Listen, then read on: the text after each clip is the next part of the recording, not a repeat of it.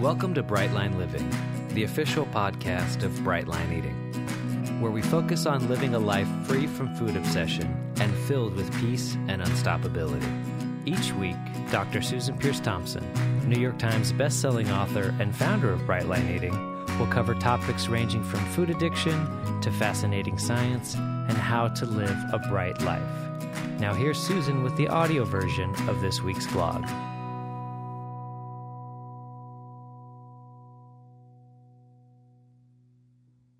Hey there, it's Susan Peirce Thompson, and welcome to the weekly vlog.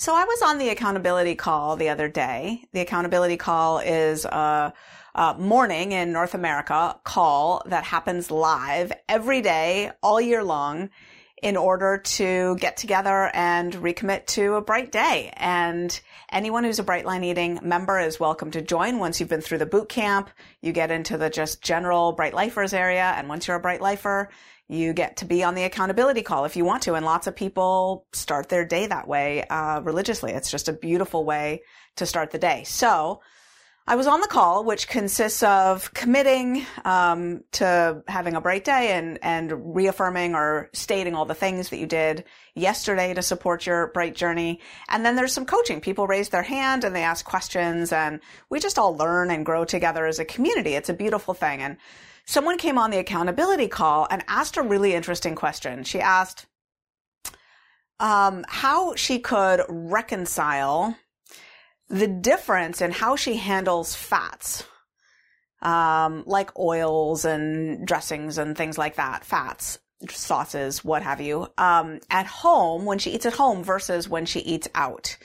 She said that it, she's having a hard time justifying the care and precision that she takes when she's home, measuring her tablespoon of oil and, uh, you know, not putting sauces on her meats and so forth at home. And then when she goes out, she, you know, has them bring vegetables and doesn't, you know, uh, request specially that they steam them or what have you. And just, you know, sort of, uh, she knows that when she goes into a restaurant, she's getting far more fat, far more oil than when she eats at home. And she clearly had a part of her that was saying, well, if you can do it there, you can do it here. What's the difference? Like this seems really arbitrary. And I can see why it seems arbitrary. So she came and she asked that question and I said, okay, great question. And I thought that my answer would be helpful for the vlog because uh, this has probably occurred to some other people. And I, I just recently, as I shared here in this vlog, got out of a stint of having COVID and eating out all the time or, you know, eating restaurant food in my house, ordered in.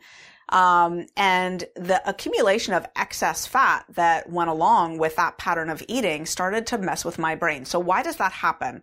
Why, when we eat the excess fat that can go along with a restaurant meal night after night after night after night, it can become problematic.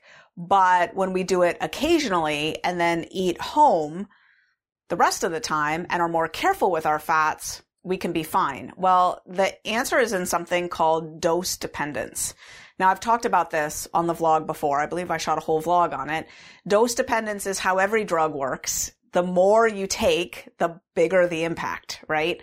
Drugs are dose dependent. So you take a little tiny bit of a drug and it may not hit your system at all, really not enough to register. You take more and it's going to have more of an impact. You take a whole heck of a lot and it might be lethal, right? Dose dependence.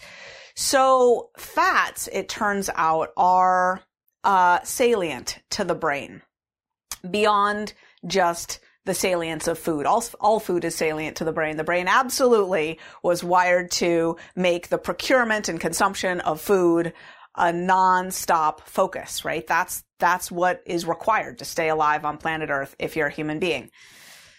But fats are special. And one of the reasons they're special is that, uh, they're doubly potent in terms of caloric value, right? You probably learned along the way somewhere that carbohydrates and proteins have four calories per gram, whereas fats have nine calories per gram. So over twice as potent in terms of the amount of food energy you get per unit of something or other consumed. So fats are salient for that reason. They're also um, like carbohydrates and proteins, they're really essential in their own way. There are essential fatty acids and a lot of the membranes in the brain, the cell membranes and so forth are made up of fats and we absolutely need enough fat to just get by. But fat is also, uh, particularly rewarding in terms of taste and mouthfeel. It really has the property of contributing to the tastiness of our food in a very special way. Now, I would argue that sweeteners do as well. And in fact, in the hierarchy of what scientists call reward value, I would put fat right there underneath sweeteners as really highly rewarding. And what I mean by that is uh, something that's going to make the brain light up and take notice. Like, whew, that was good, right? And that kind of food reward value is going to be something that we want to watch in bright line eating, right? Because we're trying not to light up our brain all the time and make it hound us for more of that particular uh, yummy thing. Uh, that's what we call getting the brain to heal, right? So what we found in bright line eating is that for most of us, for most of us, a rhythm where we don't eat out that often, but when we do, we let them cook the vegetables how they cook them can be fine. Now I'm saying for most of us, a lot of people have found that when they go out to eat, they do better when they ask the wait staff to make sure that the chef steams the vegetables, that they don't want them cooked, you know, in a fry pan with oil. They don't want that. Uh, for me, I found that I, I typically can do okay just ordering the vegetables as they come unless I'm eating out night after night after night after night. If I'm eating out night after night, within about three to four evenings out, my brain is already starting to wake up, take notice, and call to me. And during the day, I'm starting to plan what yummier thing I can eat that night. That's called food chatter. I don't want that in my brain. I don't want to spend my days thinking about what I'm going to eat or not eat. Uh, as I've become very fond of saying, I want my food to be like a hot shower. Uh, super fabulously nice when I'm uh, engaged with it when I'm eating, but something I never think about otherwise, right? If it's not actually mealtime, it's not on my mind. That's how I relate to my hot showers. That's how I want to relate to my meals. And what I shared with this woman who asked on the accountability call is if you were to stop measuring your fats at home and, you know, roast all your vegetables in, in oil and saute them in pans with oil and put sauces on your meats and so forth, uh, you would in short order find that, uh, you know, within the first week, you would find that your peace was gone and your, the food chatter was up in your brain. Now, like most things around here, this is another place where the susceptibility scale comes into play, right? If you're a three on the susceptibility scale, and of course I'm talking about the food addiction susceptibility scale, you can always take the quiz to find out what number you score from one to 10, 10 being high, like me, not, this is the place where it's not good to be a perfect 10.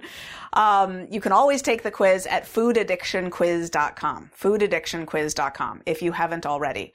But if you're a three or a two or a one, then what I'm saying doesn't apply to you, right? But frankly, we don't have that many ones and twos and threes watching this vlog on a weekly basis. What we have around here are more sevens, eights, nines, tens, and then the the so-called 10 plus plus category, which is what I really am. Um, so the higher you are on the food addiction susceptibility scale, the more your brain is going to light up when it comes to those extra fats. And really, your brain is going to take what it can get. So if it can't get sweetener, then it'll take fat. If it can't take fat, then it'll take salt. If it can't take salt, then it'll, you know, uh, be uh, super grateful to get that extra big uh, Honeycrisp apple, right? Uh, those of you who uh, are known to shop around for bigger fruit know what I'm talking about. Now that's a certain kind of brain, right? And it's the kind of brain that we serve here in Brightline Eating preferentially because frankly, there aren't a lot of places that take care of people with brains like that. But uh, it is true across the board for everyone that fats have higher reward value and that your brain is going to notice the difference between vegetables roasted in oil and meats with uh, a creamy sauce on them than uh, steamed vegetables and you know, a plain piece of meat seasoned nicely with salt and pepper. Your brain is going to notice the difference. It definitely is. And what we're looking for here is to calm the brain down enough and give a nice balanced whole foods meal plan that's simple enough that your food settles down to being a beautifully wonderful, pleasant, even spectacularly fabulous part of your day, like your hot shower. But we want to calm your brain down to the point where you're not thinking about it or planning or negotiating or uh, conniving in between meals to try to get the better meal, the sexier meal, and so forth. So uh, I recommended that she um, let that part of her know. It was really a manager part, right? A food controller part that was like, hey, I see a discrepancy between how we're handling fats here and ha- how we're handling fats there. And that part of her wanted a rationale. And so I gave her a rationale and her whole system of parts, the indulger part that was trying to justify getting more fat at home and the controller part that couldn't quite think of the explanation for why that wasn't a good idea I was able to provide a rationale that justified the difference. Now, one final note on automaticity. When you have a different way that you handle your food in a specific environment, like a restaurant meal, that tends to be quite automatizable. And especially if you have a good reason for not doing it at home, that division can often stay really true and solid for years and years and years. If you started to get loosey goosey with your fats at home, that would likely be a slippery slope that would be very hard to recover from. So total support for those of you who find that in restaurants too, you need to have your vegetables steamed. I support you. I see you. Those who don't ask for that, just know that bringing that practice home of cooking all your vegetables in oil and preparing sexy sauces for everything likely isn't going to go well, especially if you're higher on the susceptibility scale. In short, there is a reason that we measure our fats. And that's the weekly vlog. I'll see you next week.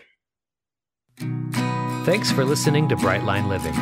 Please post a review and subscribe to our channel. Interested in learning more about Brightline Eating? Visit ble.life slash podcast to find out more. ble.life slash podcast. Have a bright day.